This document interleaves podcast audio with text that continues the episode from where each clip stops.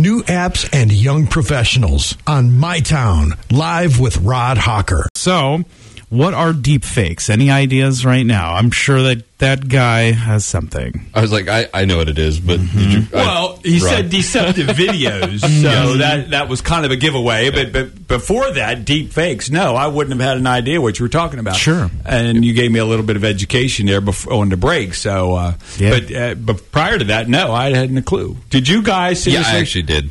This has actually been coming for quite a while. There was technology probably about 20 years ago, where it wasn't quite high-tech like nowadays, but you could record your voice and it would come out of somebody else. Well, now we've got tons of apps just starting. Like, you can take her and make your voice sound like somebody else, and that's where it starts. And then now you come to videos, and it's as much as most computers can take your head and put it on my body on a photo or even like a video. Snapchat. Mm-hmm. yeah, exactly. No, exactly. Yeah. You're exactly correct. Well, I love some of those voices. You're exactly right. AJ, it's true. Some of that Snapchat stuff is hilarious. It's good. Well, it's a valid point, right? And even you're talking about 20 years ago. Well, in order to make some of these forgery videos or photos and things, you had to have a real skill set in order to be able to put that together. Now, I'm not saying that really good deepfakes don't require some decent kind of skill. We had one blow up this weekend, which was pretty interesting. I'll cover that in a second. But deepfakes is a portmanteau of deep learning and fake. They are synthetic media in which a person in an existing image or video is replaced with someone else's likeness. Now, that's from Wikipedia. Now, while the act of faking content is obviously not new, deepfakes leverage powerful techniques from machine learning and artificial intelligence to manipulate or generate visual or audio content with a high potential to deceive. This is the key portion right here. Machine learning and artificial intelligence. Now, the main machine learning methods used to create deepfakes are based on deep learning and involve training generative neural network architectures such as autoencoders or generative adversarial networks, also known as GANs. So quick note here. Autoencoders are something that can take a video and, based on software, can actually learn what is in that video. Every single piece can identify human features. Anything that you can think of, it can identify. Now, as far as generative adversarial networks, think about two machines that are learning from one another and basically fighting one another over what they call a zero-sum game. So the idea is that one machine is going to win, one machine is going to lose, and it pushes the other one to make something even better and to make something that, according to a human, would look quite realistic. So this weekend, a Back to the Future deepfake inserted Robert Downey Jr. and Tom Holland. Now, you can read this whole story. Now, which one's that? That's Iron Man. Okay. Yep. And Tom Holland is Spider-Man. Oh, okay. So, well, yeah, you give me these names. I'm like, okay, no, I'm sorry. No, it's fine. Yeah. Okay. So they were inserted into Back to the Future. And, there's a great article on CNET. Check it out. But, after the events of Avengers Endgame, we thought, we'll say goodbye to the Marvel Cinematic Universe. Well, there was a great deepfake artist. His name is Easy Rider X47. He's on YouTube. You can check him out. And he put, essentially, Robert Downey Jr. and Tom Holland in this clip from Back to the Future. Now, here's the irony is that it's all fun and games, right? And swapping public figures, doing this. Sure. Until it's, not anymore, right? So it's all fun. We love these videos where we're swapping out faces and doing all these things. But, let's get philosophical for a minute. Is it really ever okay to swap the likeness of two people in a video, especially when it's clearly not a parody, right? Or could be passed as such where it's not a parody?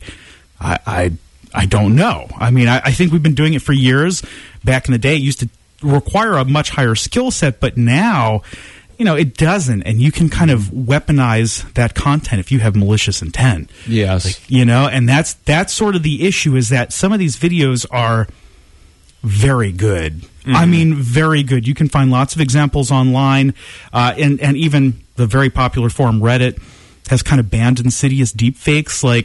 They really don't allow their communities to post these deepfakes that are purposefully deceptive, kind of like fake news. I guess exactly. I guess it's come to the forefront with all these political stuff that goes on.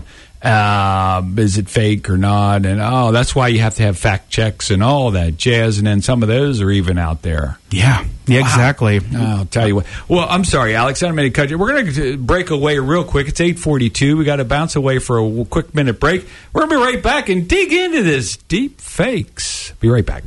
All right, welcome back to the starting line. I'm here with Alex, and we're just getting into this deep fakes and the technology here. It's kind of scary because we see a lot of this now, especially as the politics get into videos, and you see these videos of these people, and they're doing all these bad things, and come to find out it was fake, and that's kind of scary and disconcerting, Alex. Oh, yeah. But I'm going to... Where are we with this movie you're talking about? Which, I'm sorry, I'm going to turn it right back over to you because I could digress and start talking about these deep fakes for quite a while. Well, I want to... it's good that you started with that because I want to notch up the fear just one more ratchet. Oh, thanks. So... I know it's horrible, but it's true.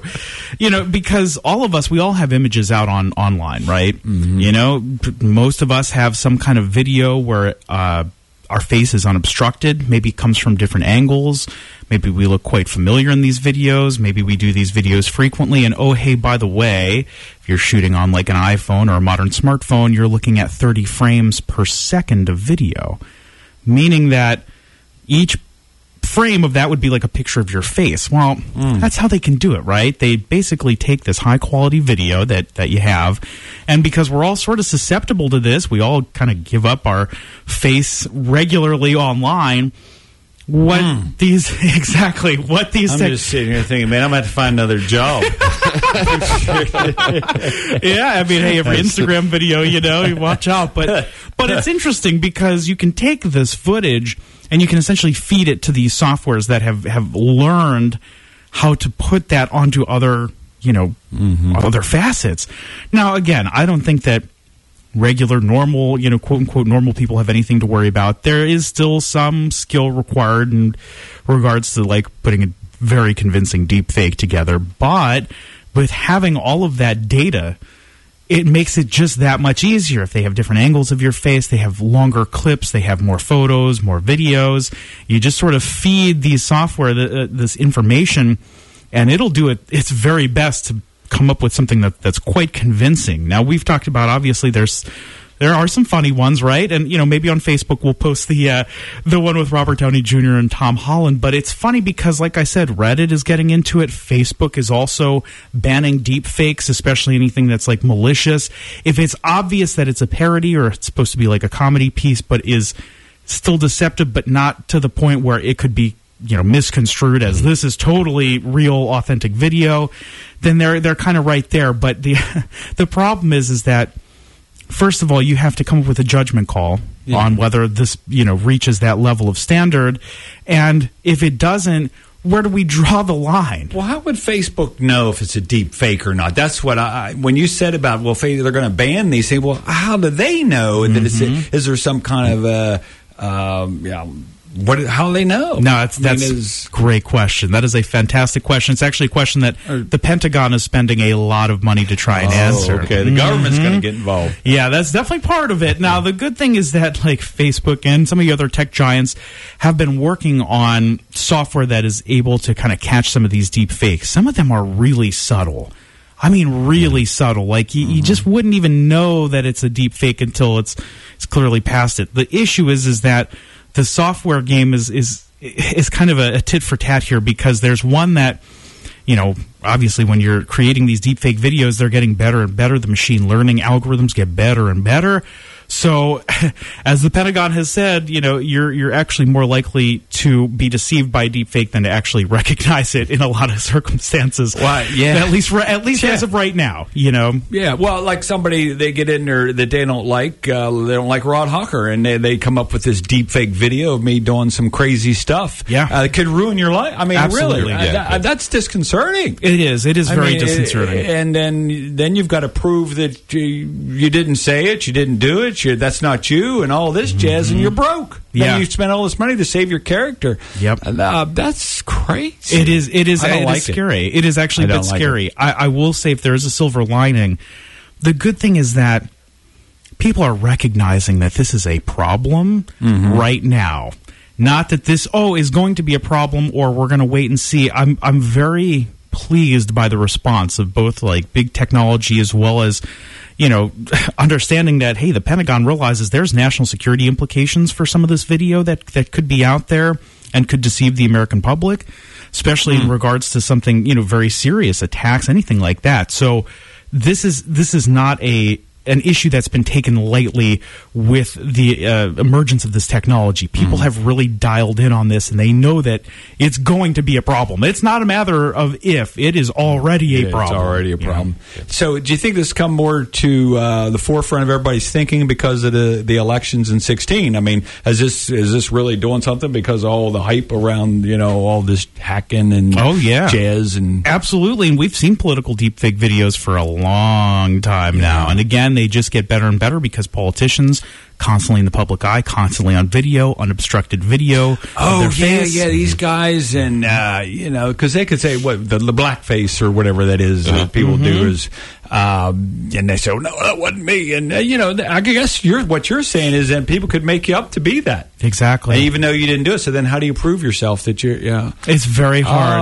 Oh man, I usually look forward to you coming in. Now, I said, a guy, he just man, a whole big black cloud just rolled in today. Well, just remember, in the tech industry, where there's a problem, there's money to be made in the solutions. Exactly. I promise you, there's a lot of big tech companies out working there, because if you're the first one that can break the algorithm on this, there's some serious cash to be.